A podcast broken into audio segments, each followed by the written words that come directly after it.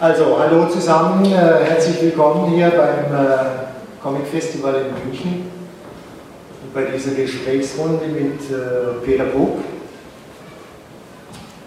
Mein Name ist Horst Berner, ich habe äh, den Rudi von Anfang an betreut, das heißt, ich kenne den Peter eigentlich schon seit etlichen Jahren. Nicht von Anfang an. Ja, das stimmt, genau. Ich war es Vielleicht zu der Geschichte äh, von, äh, von äh, Rudi ganz kurz zur Einführung. Die erste Rudi-Geschichte, wurde im Mai 1985 im Stadtmagazin Stuttgart Live veröffentlicht. Ich habe in meinem Archiv da diese erste Ausgabe noch gefunden, in der Rudi der präsentierte sich damals in dieser Form auf quasi der letzten Seite im Heft vor dem Umschlag.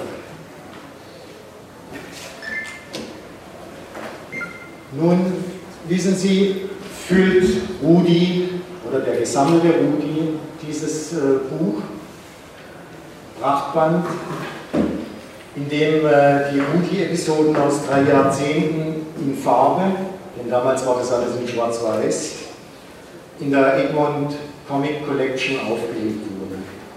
Fett und komplett heißt das 2 Kilo Buch, ich habe es gestern gewogen, 2 Kilo schwer ist das Teil, hat 368 Seiten und äh, ist gerade in diesen Tagen erschienen, wie gesagt, bei in der Egmont Comic Collection. Ähm, auf der Rückseite wird äh, das Buch als Schwergewicht der deutschen Comic-Satire beworben. Der Wälzer ist außerdem mit einem roten Lesebändchen versehen, was sicher kein unnötiges Teil ist, denn wie allseits bekannt, lesen sich die wortgewaltigen und bildermächtigen Rudi-Geschichten nicht auf die Schnelle. Meine erste Frage an dich, Peter. Was geht dir durch den Kopf, wenn du dieses Buch durchblätterst und damit einen Großteil deines gezeichneten Lebenswerks aus 30 Jahren vor Augen hast? Schwierige Frage. Ich habe es noch gar nicht durch. Ehrlich, ich habe es einmal kurz durchgeblättert, ob der Druck okay ist und äh, ich hatte noch keinen Lust, das bisschen durchzublättern. Es ist natürlich, ich, äh, ich hätte es ja gar nicht gewusst, dass der 30 Jahre alt ist, wenn du es nicht rausgekriegt hättest. Dann gäbe es es heute auch nicht und ähm, ich wusste echt nicht, dass es schon 30 Jahre ist. Aber es ist natürlich toll, es ist auch schwer. Der Preis ist gut, ja, das ist keine Abzocke, Prachtband, irgendwie Luxuspreise und ähm, ja, ich denke, es ist okay. Ich kenne die Geschichte. Aber ein paar neue sind auch drin. Also mich hat, über, äh, mich hat gefreut, die Reaktion war sehr positiv drauf, wo ich dachte, ja gut, das kennt ja jeder schon, das ist ja was Neues jetzt.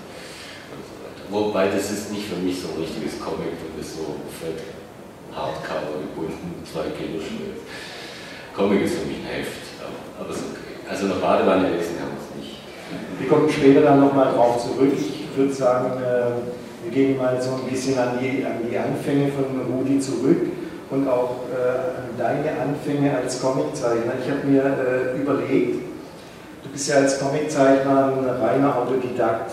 Ähm, hat, es, hat es dich früher eigentlich nicht gekribbelt, weil ich weiß von dir, dass du immer gezeichnet hast.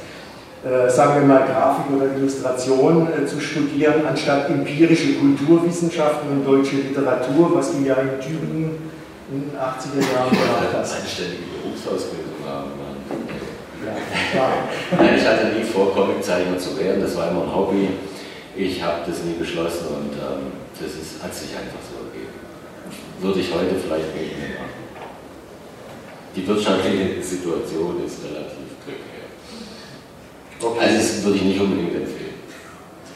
Aber manchmal ist vielleicht am besten mal überlegt vorher nicht, wie man es machen soll und äh, rutscht dann so.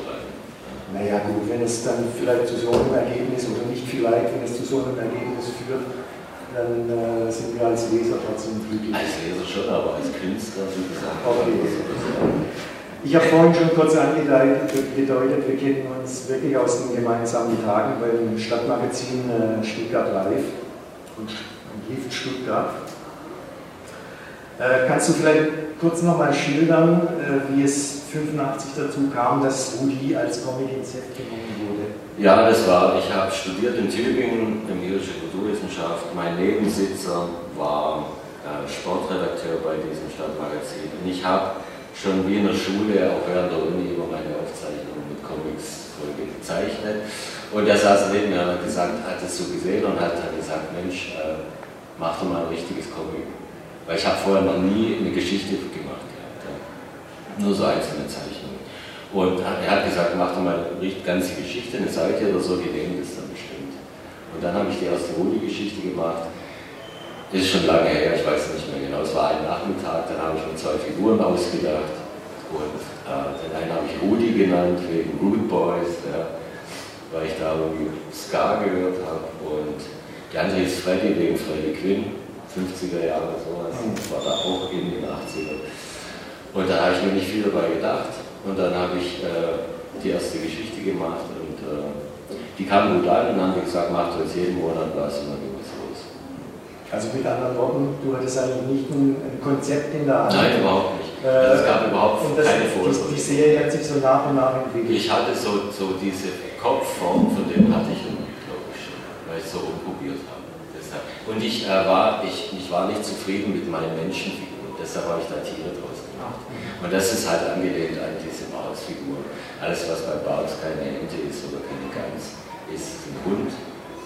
Und, und da, daran ist es ich wollte sowas machen damals, ähm, zeichnerisch wie, wie Donald, aber inhaltlich sowas wie Freak Brothers. Verstehe. Es war halt sehr szenebezogen und sehr zeitbezogen. Ähm, Rudi und Fred, äh, deine beiden Hauptfiguren, äh, sind ja bereits von der ersten Seite an präsent. Äh, sie stehen meist gleichberechtigt im Mittelpunkt von der Geschichte und gehen dabei ein, ein Wechselspiel ein, so wie das eigentlich von anderen Comiker-Duos auch bekannt ist, so beispielsweise von Laurel und Hardy. Ähm, Rudi ist dabei oft der Frustrierte und Fred so eher der lockere Typ. Würdest du dem zustimmen? Ja, richtig, aber erst später. Das hat sich selber entwickelt. Also in der ersten Geschichte sind die identisch, die mhm. zwei. Also die, die haben sich dann selber so auseinanderentwickelt, zu diesem typischen Komiker-Duo. Äh, ja, diese, diese zwei Teile. Einfach waren die relativ gleich. Und was halt oberpeinlich ist, ja, ich habe nicht mal das Layout hinbekommen dafür. Am Schluss ein Panel, das ist, ich weiß auch nicht, hatte ich irgendwie, da fehlt ja was. Also, ich wollte es ja auch nicht beruflich machen. War ja mehr ein Hobby. Hätte ich heute keine Chance damit. Absolut nicht. In Rudi äh, schwingst du die satirische Keule und hast Themen wie Gewalt, Junkies, Neonazis, Ausländer, Religion und so weiter. Und wie wir das mal genannt haben, Szenen aus der Szene eingefangen. Widersprüche in unserer Gesellschaft hast du mit den Ausdrucksmitteln des Comics der Lächerlichkeit preisgegeben. War das von Anfang an ein Anliegen von dir? Ja, schon. Also äh, äh, das Setting von Rudi ist eindeutig urbane Jugendsubkultur. Das war auch damals mein Forschungsgebiet an der Uni. Da habe ich auch meine Magisterarbeit darüber geschrieben. Und das war damals, ich war einer der ersten, der über Punkrock wissenschaftlich gearbeitet hat. Ja, und ähm, insofern hat sich das so ergeben, das hat mich selber interessiert. Ich war in der Szene unterwegs und ähm, mir war sehr wichtig, dass das auch alles stimmt, dass man das nicht als Außenstehender zeigt. Deshalb hätte ich heute jetzt zum Beispiel wahrscheinlich eher Probleme, da über aktuelle äh, Trends oder sowas zu machen, weil ich da natürlich dann nicht mehr so bin. Und ähm, insofern, das war mir immer sehr wichtig, dass ich da auch, dass es auch, obwohl es so ein Comic ist, so ein Funny Animal Comic, dass es einen richtigen, echten Realitätsbezug hat. Mhm. Witzig, aber trotzdem mit Realitätsbezug. Ja, witzig, dein, der, dein Humor in, in Rudi ist ja bisweilen tiefschwarz. Mhm interessiert mich als Frage, führte das nie zu Protesten von Lesern, die sich dadurch verunglimpft Aber nicht aus der Ecke, wo ich das am ehesten erwartet hätte. Ich dachte, irgendwann stellen wir ein paar böse Nazis gehen jetzt okay. raus. Ja. Aus der Ecke überhaupt nicht, komischerweise. Aus einer extrem linksradikalen Ecke und den 80ern aus ähm, Frauenbewegungsecke. Ich habe sehr, sehr böse anonyme E-Mails gab es damals noch.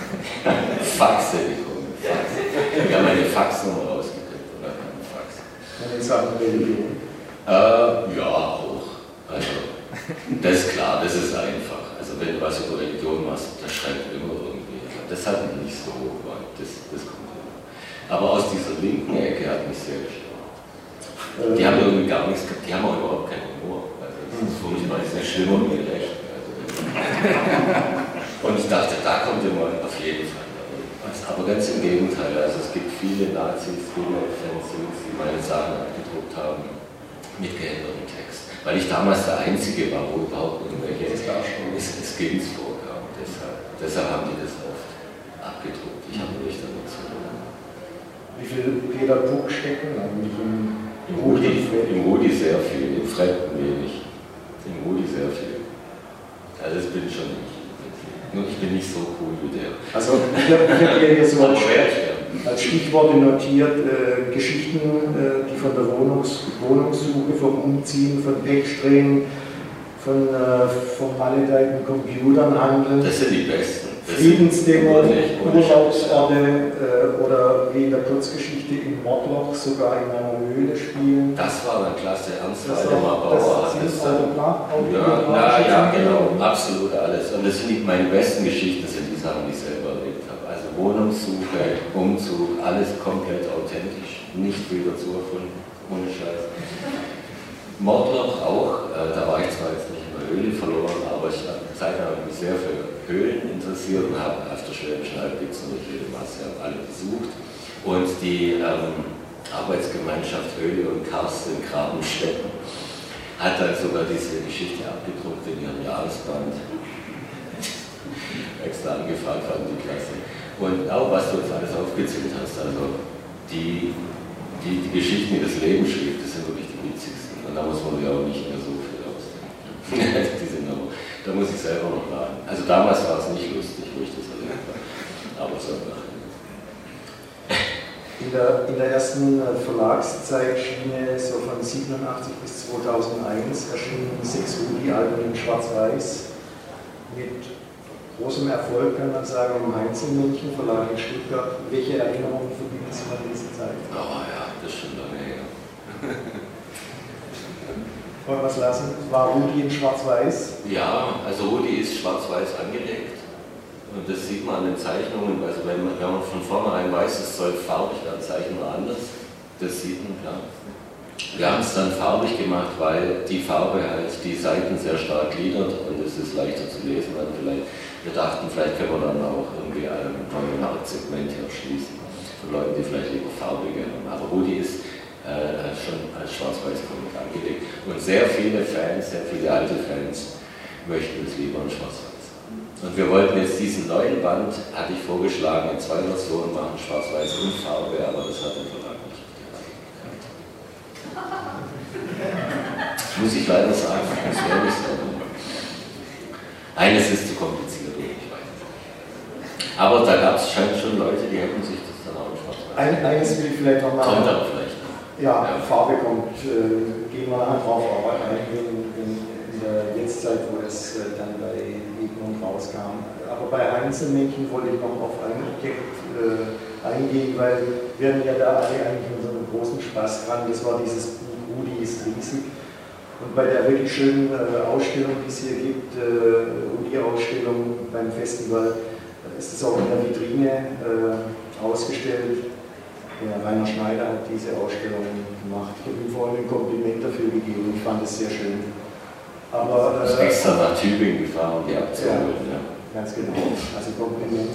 Aber dieses Buch ich da wieder und dachte, ja, war eine gute Sache. Und damals war ja auch die Überlegung, endlich mal deine äh, Bilder so groß abzudrucken, dass sie lesbar waren. Ja, weil ich Was dann später eben die Farbe.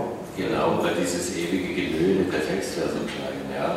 Da haben wir gesagt, gut, weil wenn ich den schreibe, im Original ist der gar nicht so klein, da kann man ganz gut lesen. Das wird nur durch die Verkleinerung so. Und dann haben wir damals gesagt, jetzt machen wir das Ding mal in Originalgröße, dann wäre das halt so, so. Ich mache so, also meine Seite so so, so, ja. sieht man ja auch da. Und dann haben wir das so quer gemacht, damit, und das sind die Dinger im Original, in Originalgröße. dann kann man es auch ein bisschen besser. Ja, und wenn ich das noch dazu sagen darf, weil es vielleicht nicht jeder weiß, der Clou war ja damals, dass wir dieses Buch in einer Stückzahl von 198 Stück machten und dass eben jeder für jedes einzelne Buch eine Originalzahl Würde ich nie wieder machen, also ich bin wahnsinnig geworden. Ja. Aber wir dachten, bei der Kohle, bei 198 Mark, ja, muss man natürlich was bieten. dann habe ich mich echt breit geschlagen, dass ich 198 Dinger durchsehe. Und zwar mit aufwendigen Zeichnungen, nicht bloß so Köpfe, wie ich jetzt mache. Richtig aufwendige Dinge.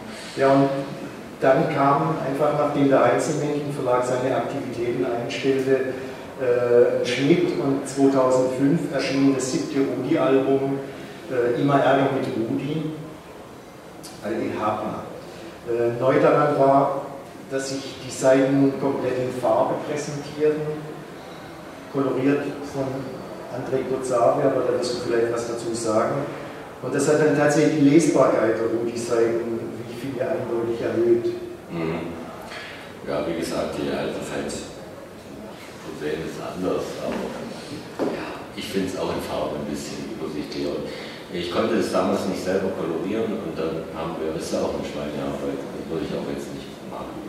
Und der andere ist ein Profi und den, der Verlag hat dann so ein paar Probeseiten machen lassen von verschiedenen Koloristen. Ich habe einen anderen ausgesucht, weil ich gesehen habe, der kapiert es am besten, was ich will. Und dann hat er alles durchkoloriert. Ich bin dann immer nach Berlin geflogen und wir haben dann vier Tage lang dieses jeweils aktuelle Album durchgearbeitet und uns totgestritten, weil er komplett andere Farbvorstellungen wie ich. Und er hat sich auch nichts sagen lassen und so weiter. Aber okay. Aber okay. Und zwischen 2005 und 2008 wurden ja dann alle ähm, Rudi-Alben nach und nach ja. äh, in der EHPA Comic Collection äh, nachgedruckt. Im Unterschied zu früher gab es nun auch ein größeres Format. Äh, alles war, wie gesagt, in Farbe.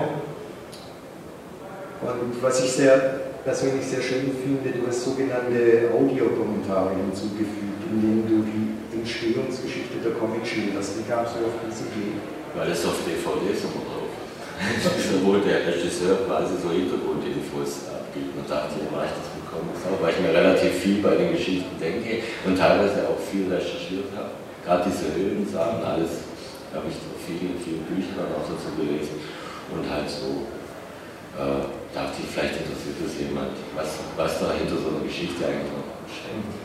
Diese äh, Kommentare wurden ja auch jetzt in diesen, diese Gesamtausgaben übernommen und äh, ergänzt. Mhm. Ähm, ich finde, diese Hintergrundinformationen, die lesen sich sehr unterhaltsam und äh, schaffen ein bisschen Einblick so in die, in die quasi Udi-Küche und in die ja, die Rezeptur, die der Chefkoch äh, Puck so vorgibt. Äh, ich habe auch das Gefühl, dass mir das sehr viel Spaß gemacht hat. Die Kommentare schreiben, ja, ja, auf jeden Fall, natürlich. Das hat mir viel Spaß gemacht. Und vor allem ja, bei den alten Sachen, da musste ich wirklich nachdenken, was ich da damals gedacht habe dabei ob es da irgendwelche Hintergrundinfos gibt, die, die interessant sind. Aber ja, meistens noch das angefangen. Ich habe mich dann schon noch erinnern können, wie das war, wo ich die Geschichte gemacht habe zwei schwierige Fragen, die man trotzdem immer ganz gerne an Comic-Autoren stellt. Äh, wo nimmst du die ganzen Ideen für deine Geschichten her und wie gehst du handwerklich bei der Realisierung eines Comics vor? Die Ideen kommen aus dem, was man beobachtet und was man erlebt.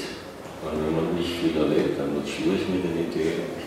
Aber wo ich jetzt heute nach München gefahren bin, das war, ich dachte mir, ich saß in einem Zug, der war komplett überfüllt, Schleim ist neben mir und so weiter. Da habe ich mir gedacht, das wäre schon wieder echt eine gute Situation. Also alles komplett schief läuft es ist dermaßen klischee-mäßig, und so. Also die kommen aus dem Erleben und ich habe vorhin gesagt, das sind dann oft die besten Geschichten.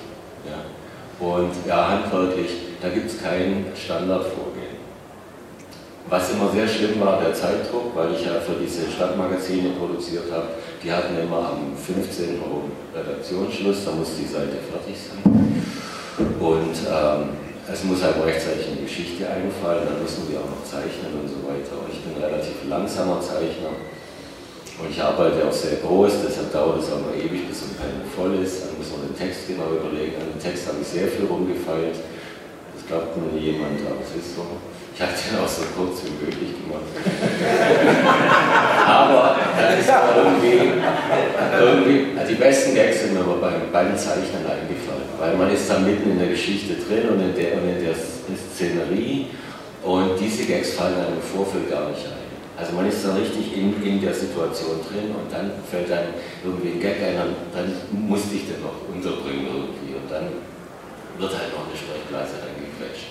Meine Gags sind ja eh sowieso hauptsächlich auf der Textebene. Und äh, einmal habe ich, einmal, manchmal hatte ich die ganze Geschichte komplett schon im Kopf, das war durch den Idealfall, und manchmal nicht. Und ich dachte, okay, der 15. ist weil du musst jetzt mal anfangen. Und dann habe ich gedacht, gut, ich habe einen Gag, habe ich, äh, dann mache ich halt mal den wenigstens, dann habe ich mal einen. Und dachte, der Rest wird dann schon noch einfallen. Und meistens hat es geklappt. Sind nicht alle toll, aber sind ein paar ganz gute dabei. Ich muss selber echt lachen bei manchen Sachen. Ich, ich, ich, lese die ja nicht mehr, aber wenn ich was raussuche, dann lese ich manchmal so rein und denke, hey, das war's doch echt gut. manchmal. Wie lange hast du an so einer Seite gearbeitet? Zwei Wochen, zwei Wochen. So lange? Ja, ja. Zehn Tage, zwei Wochen. Und es war eine echte Quälerei. Also da war ich teilweise unerträglich. Also es ist nicht so, dass man zu Hause sitzt und es ist alles lustig und äh, es war teilweise eine echte, echte Quälerei weil auch wegen diesem Zeitdruck. Das ist auch einer der Gründe, warum ich das dann auch gelassen habe, weil mir das irgendwann mal zu viel wurde. Mhm. Jeden Monat diesen Wahnsinnsdruck. Ja. Und ähm, man merkt dann irgendwie, man wiederholt sich langsam. Oder kommt da noch Frage dazu? Ja, das, war, ja, das, das wäre jetzt so die Seite, das, das war ja im Grunde genommen 2005. Ja wo du dich entschlossen hast, äh, in Sachen Rudi mal so eine Kreativpause einzulegen. Ja, genau. Also ich, hab, ich wollte da drei Monate Drei Monate und ich dachte, dann läuft es schon wieder.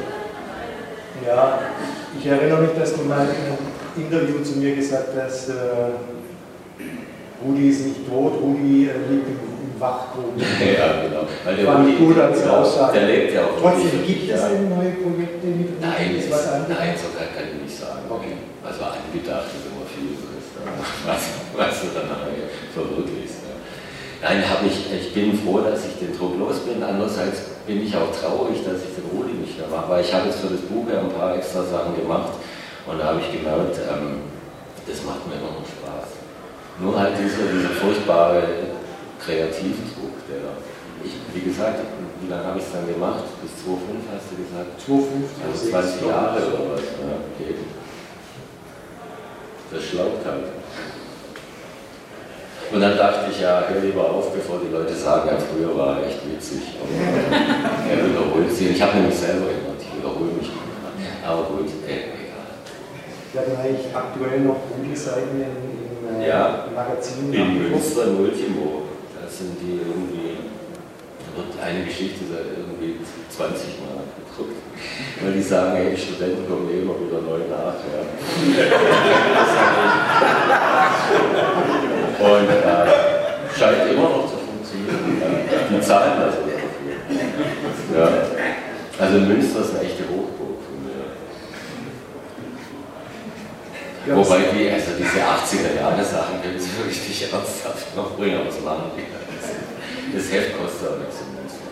Da kann man auch nicht viel erwarten. Naja gut, ich habe mir ja in, in, der Auseinandersetzung mit diesem ganzen Material auch immer wieder gedacht, ist einerseits ist der Rudi zeitgebunden, also sprich so wirklich 80er, 90er Jahre. Aber nicht nur. Ja. Aber in den jüngeren Geschichten wurde das einfach eine, eine kompatible Stimmt, weil ich älter geworden bin.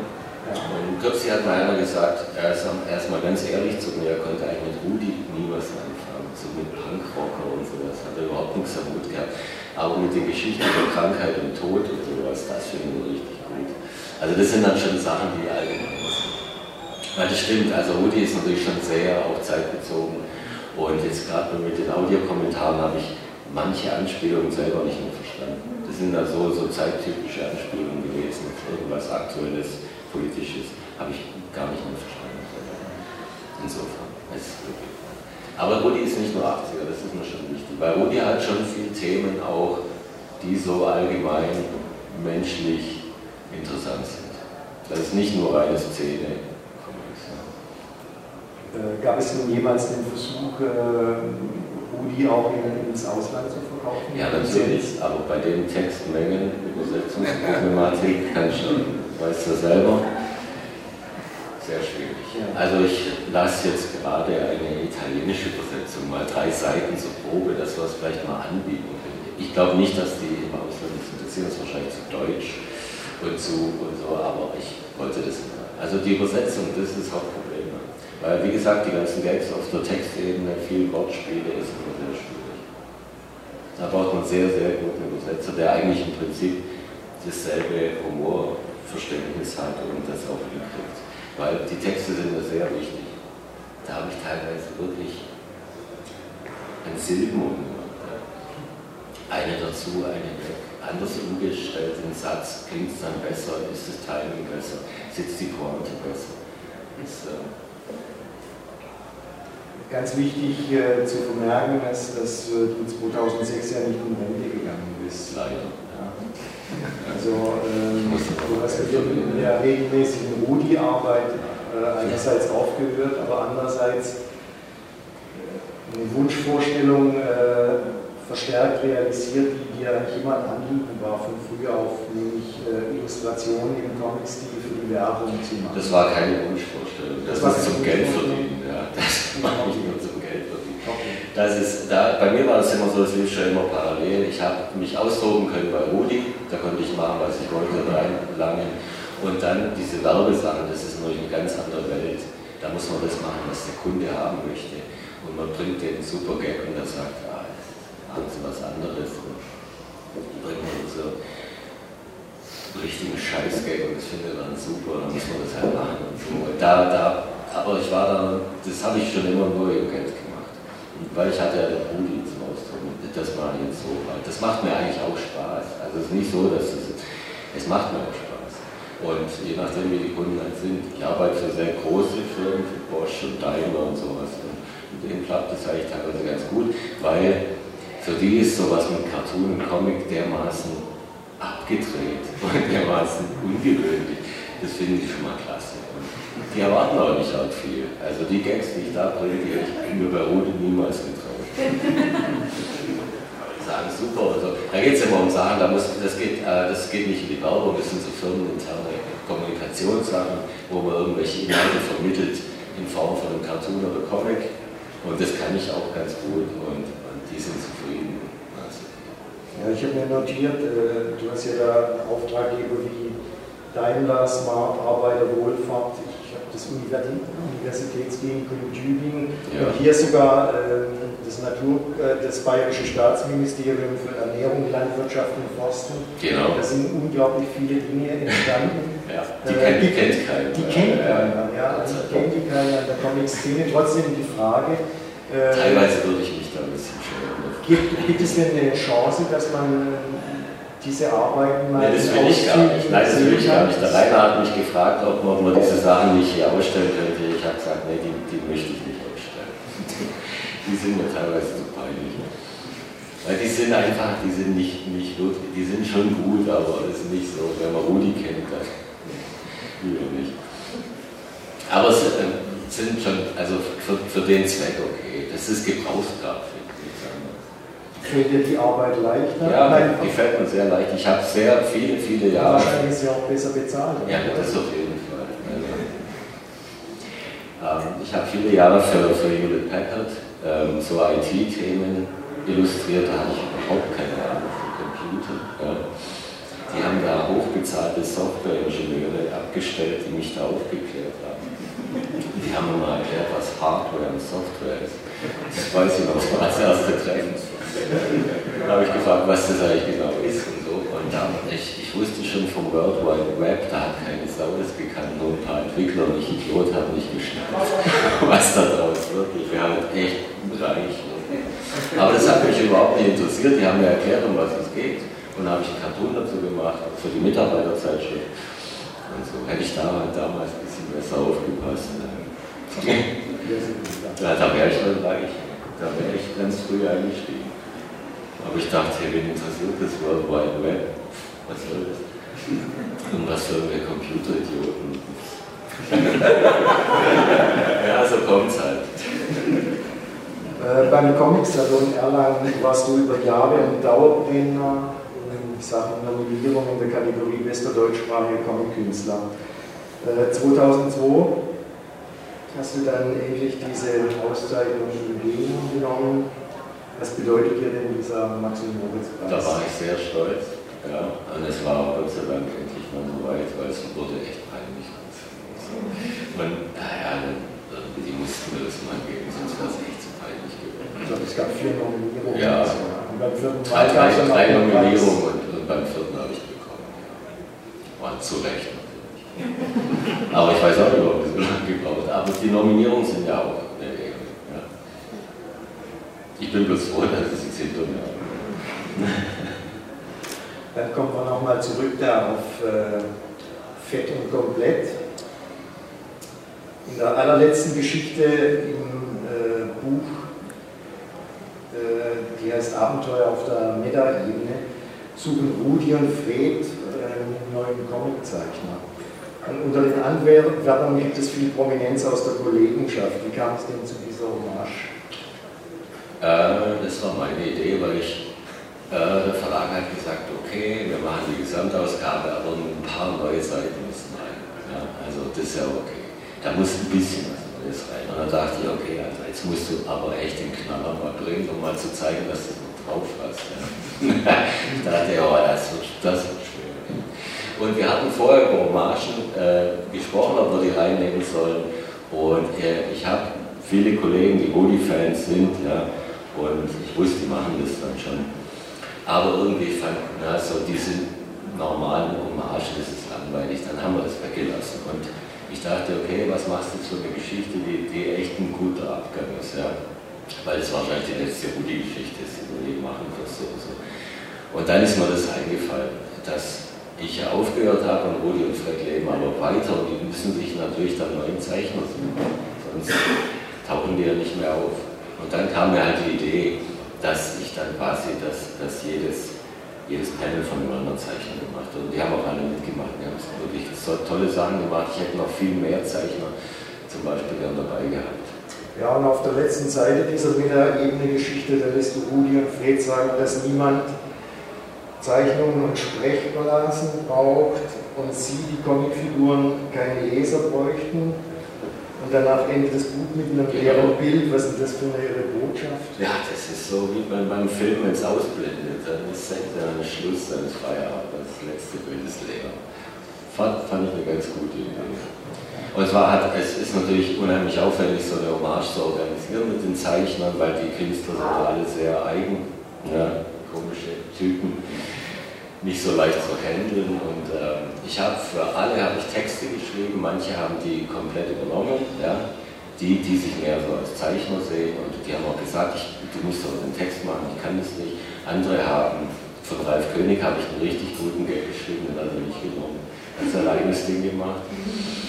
Und so, die, so. Und das dann zu organisieren, das war das ganz schön aufwendig. Also, und vor allem manche Zeichner liefern nicht rechtzeitig, ja. Aber es sind tolle Sachen. Ja. Ich wollte, ich wollte vor allen Dingen halt verschiedene Stile haben. Deshalb habe ich nicht, dass die Leute jetzt, ich hätte wirklich noch 20 aber anfragen wollen. Ja. Zwei mussten absagen, aber, aber ich hätte gerne noch mehr gefragt. Aber wir konnten nicht so viel Seiten machen. Und ich, äh, ja, was, was wollte ich denn jetzt sagen? Ähm, ja, ist auf jeden Fall, es ist Mords äh, Theater mit, ich weiß nicht wie viele hunderte E-Mails ich habe. Und ich habe denen dann so, so fünfseitige Handreicher geschrieben, damit die das Layout nicht verzocken. Ja? Und natürlich prompt liefern ein paar Leute natürlich komplett falsche Formatierungen, weil es musste ja nachher alles zusammengebaut werden. Ich bin halt froh, dass das geklappt hat. Weil es war mir sehr wichtig, dass die da, dass die da nicht präsentiert sind. Und ja, genau, das wollte ich sagen. Ich wollte möglichst viele verschiedene Comic-Stile. Ich wollte so einen Superhelden-Stil und das hat man eine kleine Suppe gemacht und so weiter. Und so ein Manga, da hatte ich eher Probleme, wenn man so findet, der so ein Manga irgendwie macht. Aber hat die Olga super gemacht. Ne? Und da habe ich festgestellt, es gibt einen Haufen sehr, sehr gute jüngere Zeichner. Es ist erschreckend, wie gut die Leute heutzutage sind. Also das ist wirklich der Hammer. in der Vorbereitung dieser Fragen habe ich mir das Buch angeguckt und bei der letzten Geschichte vor allem festgestellt, dass du da plötzlich dreizeilig arbeitest. Also es sind nicht bei der, der, bei der Hommage, äh, das sind die beiden Rudi-Seiten dreizeilig und plötzlich kann man alles wunderbar lesen. Ja, das hättest du mal früher sagen sollen. Nein, das hat sich so, es war für die Hommage war geplant, dass jeder ein Panel macht, so ein Standard-Panel, aber die haben sich nicht dran gehalten, jeder liefert volle Breitbandformat und deshalb ist das so genau. Das kann man so nicht planen. Ich bin halt froh, dass es überhaupt so geklappt hat, dass sie das alles so genau so hingekriegt haben gemacht haben. Manche haben es auch selber eingeladen, also ich habe da nicht alle davon gefragt. Da kommt halt eine E-Mail, hey, warum hast du mich nicht gefragt, warum darf ich da nicht mitmachen? Da habe ich gesagt, ja okay, komm mal. Also ich weiß ja, genau, ich bin, Entschuldigung, das fällt mir noch ein. Die, die Ursprungsidee, die kam mir Walter Mörs hatte für mich. Genau. Ähm, für dieses Ultimo in Münster, da habe ich, die hatten auch Jubiläum und da habe ich äh, eine Rudi-Seite gemacht und der Schlussgag ist, dass da Walter Mörs das letzte Panel macht, weil er nämlich der Zeichner vor mir bei Ultimo Und den kann man ja nicht so einfach anrufen. Und es war dann auch kompliziert, an den ranzukommen. Und der ist Gott sei Dank auch Rudi-Fan und hat er gesagt, ja okay, macht er. Und da, das war dermaßen schwierig, dem klarzumachen, was ich da haben will. Das eine Sprechblase mit drei Worten und eine Figur, die da steht. Aber das war total schwierig. Da habe ich mal gemacht, ah gut, also einem anderen Künstler zu vermitteln, was man da im Kopf hat, was man haben möchte, ist gar nicht so einfach. Ich habe da Skizzen gemacht und alles und dann kommt das Bild fertig und ist komplett anders. Ja, obwohl ich eine Skizze gemacht habe und so, das wollte ich nur erzählen. Da bin ich auch stolz, dass das gemacht hat. Äh, ich habe gerade gesehen, es ist Viertel vor sieben bereits und ich glaube um 19 Uhr gibt es noch eine nächste Veranstaltung. Also ich würde sagen, wenn es äh, Fragen aus dem Publikum gibt, bitte äh, herzlich gern. Fragen, ja. Denn äh, ich wäre soweit durch. Warum, Peter, bist du, obwohl du doch absolut dafür prädestiniert wärst, nicht der neue Asterix-Zeichner geworden? Da wäre ich nicht prädestiniert dafür. Das könnte ich im Leben nicht. Also die arme Sau, die da in die Fußstapfen tritt, alle Achtung. Da musst du als Zeichner aber ein sehr, sehr großes Selbstbewusstsein haben, weil du kommst dann mit das so eh nicht ran, egal wie gut du bist. Also das würde ich im Leben nicht machen. Ich habe ja diese Asterix-Parodien und da bin ich auch stolz, die sind auch gar nicht schlecht, aber ein ganzes Album würde ich nie schaffen. Nie. Guck dir mal die Dinger genau an, die der gemacht hat. Das kriegst du nicht. Keine Chance. Und der Druck, hey, wenn ich nicht mal diesen Druck mit diesen Stadtmagazin-Heftchen aushalte, schnell mal Du musst das neue Asterix-Album machen. Bei Geschichten wäre ich vielleicht besser, aber nicht bei den Zeichnungen. Noch Fragen? Wenn du sagst, dass nur der Druck ist, der das Problem ist. Nur ist gut, ja. Ja, wenn du jetzt nicht den Druck hättest. Dann mache ich auch nichts. Dann mache ich auch nichts. Das mache ich nicht. Das ist nicht genau. Ja auch nicht über den Druck, aber ohne dass du, ich, kann, ich produziere nie auf Halde, auf Schublade. Eigentlich.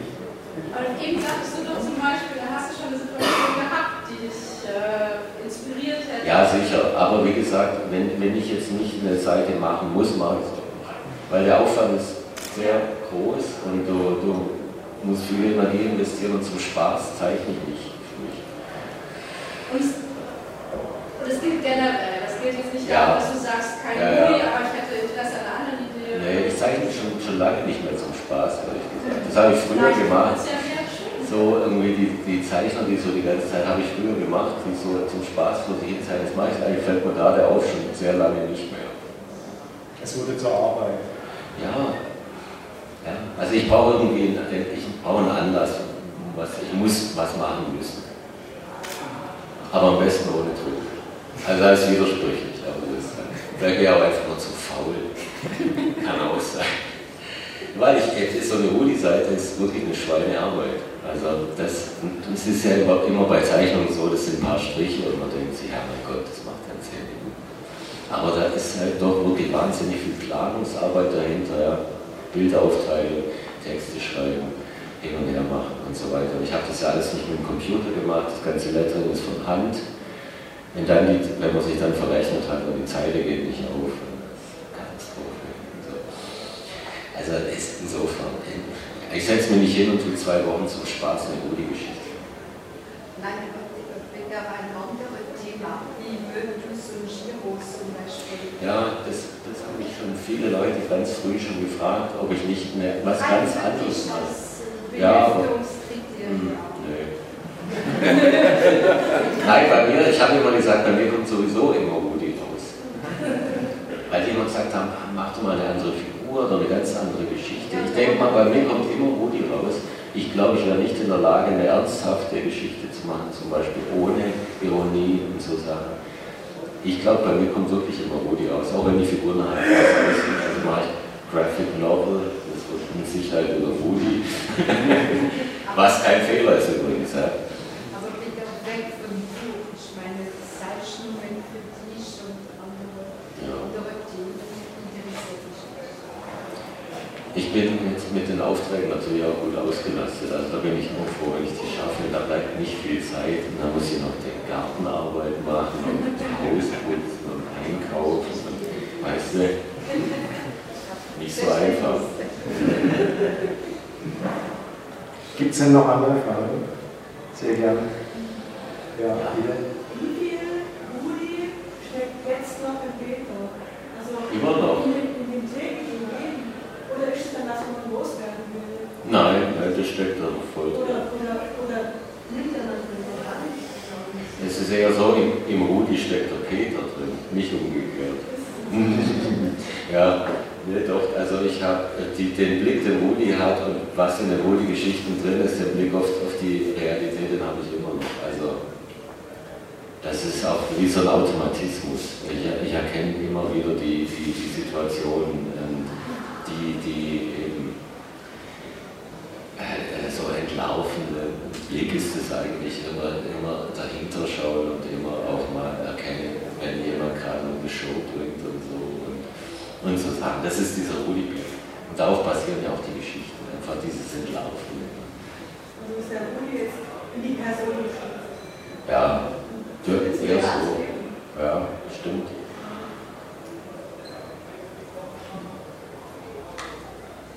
Ja, bitte. Wie viele Plattencover hast du ungefähr noch? Nicht so viele.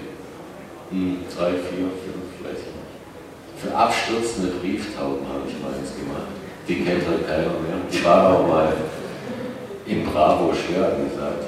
So Duo, deutsches Fun-Punk-Duo. Ja.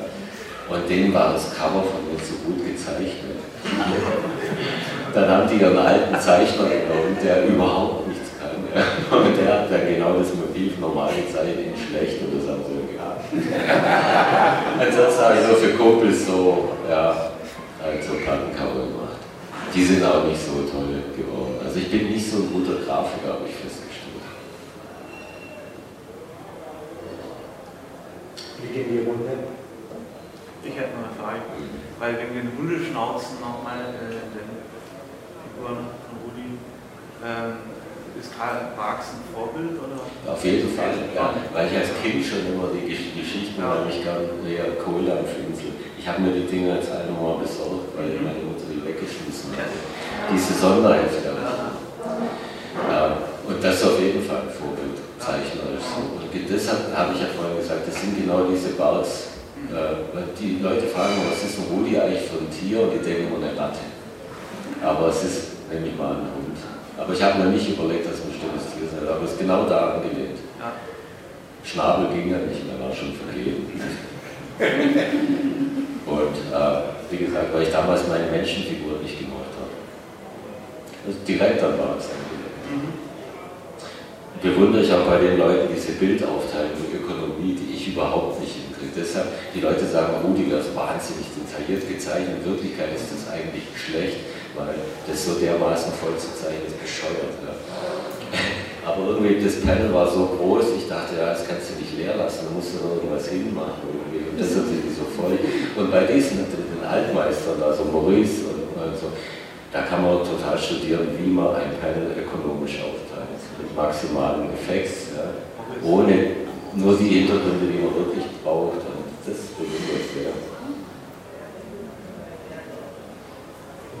Ja. Trotzdem, ich habe gerade in der Ausstellung diese Bleistiftzeichnung götterlich wunderbar. Kann es sein, dass die jetzt nachlegen, weil du diesen Stil nicht brauchst für diese derzeitigen Auftragsarbeiten? Wie, was wegen brach? Also, wenn du jetzt zeichnest, ja. hast du dann auch in dem Stil? Ungefähr, ja. Also nicht mit so Tierfiguren. Aber schon, von meinem Stil komme ich gar nicht weg. Du hast so einen bestimmten Strich. Es gibt ja Kollegen, die können alle möglichen Stile. Ich habe eigentlich im Prinzip kommt bei mir auch immer selber raus. Ja. Und äh, insofern, nee, haut es schon hin. Die sind nicht so Tierfiguren, Alter. Das sind so Menschenfiguren. Knubbelnase. Aber sonst der Strich, so, schon, man kann erkennen, dass es ist.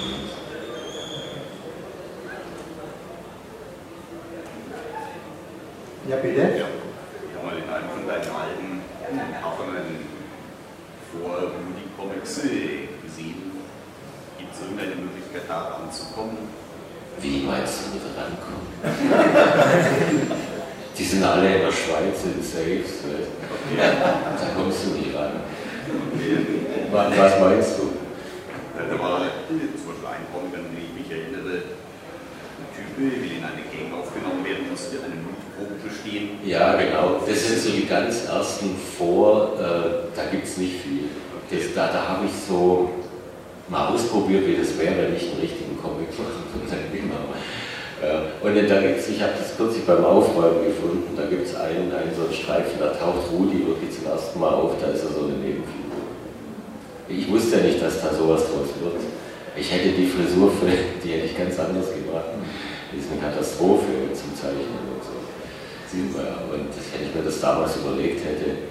Aber ich glaube, das waren oft die besten Comics. Wenn du so einen Comic komplett durchstylst und komplett richtig also planst, das funktioniert glaube ich gar nicht. Die Figuren müssen irgendwann ein Eigenleben entwickeln und müssen eigentlich, also ich kann mit Rudi nicht alles machen, was ich will.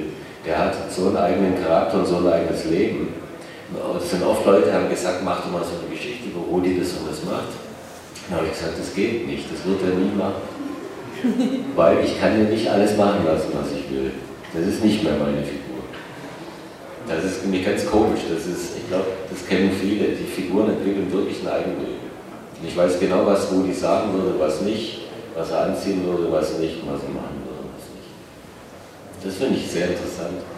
Oder vielleicht auch psychische Störungen.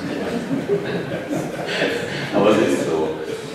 Deshalb bestimmte Geschichten kann ich gar nicht machen, weil da habe ich den Leuten gesagt, das würde Rudi nie machen.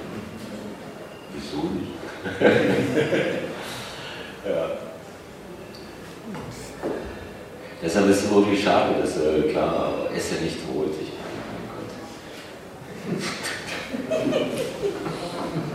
Noch Fragen jetzt? Ja, wie sieht's aus? Blick in die Runde.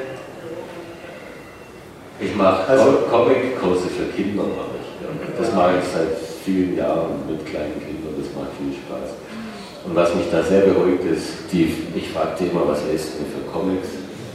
Ich denke immer, da kommen Zahlen, die ich gar nicht kenne die lesen Mickey Mouse, Asterix, Donald. Das ist der Hammer. Sachen, die ich schon gelesen habe. Also das, ich sagte immer, ihr habt einen echt konservativen Comic-Geschmack. Sieben Jahre alt. Ja. Aber das sind halt einfach die Besten. Ja. Also wenn von Seiten des Publikums keine Fragen mehr kommen, mache ich gerne mal eine Schlussbemerkung. Aber trotzdem nochmal die Frage, gibt es noch was? Da war in der Biografie auf der Website so eine Anmerkung wegen äh, DJ. Ja, das ist mein Hobby. Genau. Ja. Also das habe ich jetzt auch blöderweise schon lange nicht mehr gemacht, weil das ist auch relativ zeitaufwendig, aber das ist mein Hobby. Und ich hatte mal so Musikrichtung. Ja, das war ist orientalische Musik. Ja. Weil ich habe, ich mache auch andere Sachen, ich mache auch so 70er Punkrock Sachen und so, aber irgendwann habe ich mal festgestellt, die ganze Musik langweilt mich. Ja ich habe alles schon gehört. Und dann habe ich irgendwie mal orientalische Musik entdeckt und habe mich darauf spezialisiert, weil die finde ich sehr gut. Und äh, das habe ich sehr gut gemacht. Also ich habe in Tübingen so türkische Abende gemacht, das war, das war Hammer, das war wirklich gut. Äh, hat, hat viel Spaß gemacht. Ja. Aber man muss auch immer natürlich sehr informiert sein, man muss immer auf dem Laufenden sein. Da gibt es jedenfalls echt tolle Musik. Spielen die Musik auch bei der Kreation? Ja, auf jeden Fall. Also ich habe versucht beim Finanzamt meine CDs abzusetzen, weil ich die zum Arbeiten brauche. Und dann hat Herr Bruck, das glauben wir gerne, aber die können sie auch privat hören. Ähm, das stimmt, ohne Musik kann ich nicht arbeiten. Nicht beim Texten, da nervt es, aber beim Zeichnen. Man zeichnet viel besser mit Musik. Äh, wenn, wenn, ja, genau. Also wenn ich so einen Pen habe, wo viel Dynamik sein muss, was schneller ist, ansonsten eher so ruhiges Zeug. So, da kann man besser, ähm, man, man, ist ja nicht mehr so verkrampft. Ja. Also ich höre immer Musik beim Zeichnen. Man zeichnet besser. Also ich, man ist lockerer. Weil das ist das Problem beim Zeichnen, man ist wahnsinnig verkrampft, man das leere Blatt vor sich und denkt, ah, dieser Strich muss jetzt perfekt werden und dann geht gar nichts mehr ich mache, man sieht es an den Vorzeichnungen ja auch, ich mache es teilweise sehr lange rum. Ist es so lang?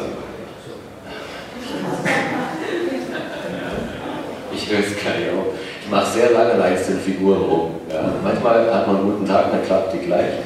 Und manchmal sitzt man zwei Stunden an einer blöden Hand. Ja. Gut, wie gesagt, es gibt bessere Zeichner wie mich, die machen das. Das bewundere ich immer, wie die das in ein paar Sekunden perfekt hinhauen. Die sind dann aber oft beim Text nicht so Nein, oder? Das ist der Problem für den größten Meister, aber Franquin hat äh, seine Zeichnung nicht gemacht. Ja, ich habe dieses Franquin-Buch sehr genau studiert, wo er quasi jede Seite von sich niedermacht und sagt, um Gottes Willen, das ist schlecht und habe ich das gezeichnet. Und denkt sich, hey komm, Alter, Tiefstapeln, nein, das ist furchtbar. Nein, das ist wirklich so. Immer Vorsicht bei Zeichnern, die ihr Zeug sehr gut finden. Die sind meistens durchschnittlich. Die richtig guten Leute, die sind sehr, sehr selbstkritisch.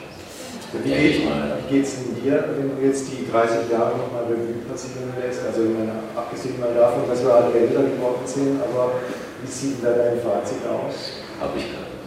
Okay. Meinst du jetzt wegen in Bezug auf, auf Ja, ich, ich, wenn ich mir das so durchgucke, also da gibt es 10 Seiten, die sind gut, der Rest ist, hm, ja. Ja, nee, so. Also ich, ich gucke das auch sehr kritisch an und denke, oh, ja, man hätte es anders machen müssen. Warum hast du dann noch eine Sprechblase reingemacht und was soll das? Und so weiter. Aber gut, mit Abstand ist sowieso immer. Es ist normal, glaube ich. Auch manche sagen das auch sehr stolz. Ja, das ist wirklich gut. Also ist auch kein Fehler des Dings. Also mit Ihrem Einverständnis machen wir an der Stelle Schluss. Ich habe mir natürlich überlegt, was, was wie sieht mein letzter Satz aus? Den habe ich in Rudi gefunden. Ähm, in einer, wie ich finde, sehr schönen Seite äh, gegen Ende des Buches. Hier. Äh, da latschen Rudi und Fred äh, durch diese Ausstellung 30 Jahre Rudi im Comic-Museum, wo ihnen eine Abteilung äh, gewidmet ist. Und dann sagt irgendwann mal der Fred zu Rudi, Mann, das haben wir zwei alles erlebt. Und ich denke, da kann man noch einen dritten hinzuziehen und das ist einfach der Peter Bruck. Also Peter, herzlichen Dank für 30 unterhaltsame Juli-Jahre, für die interessanten Antworten und hier an alle noch ein schönes Comic-Festival.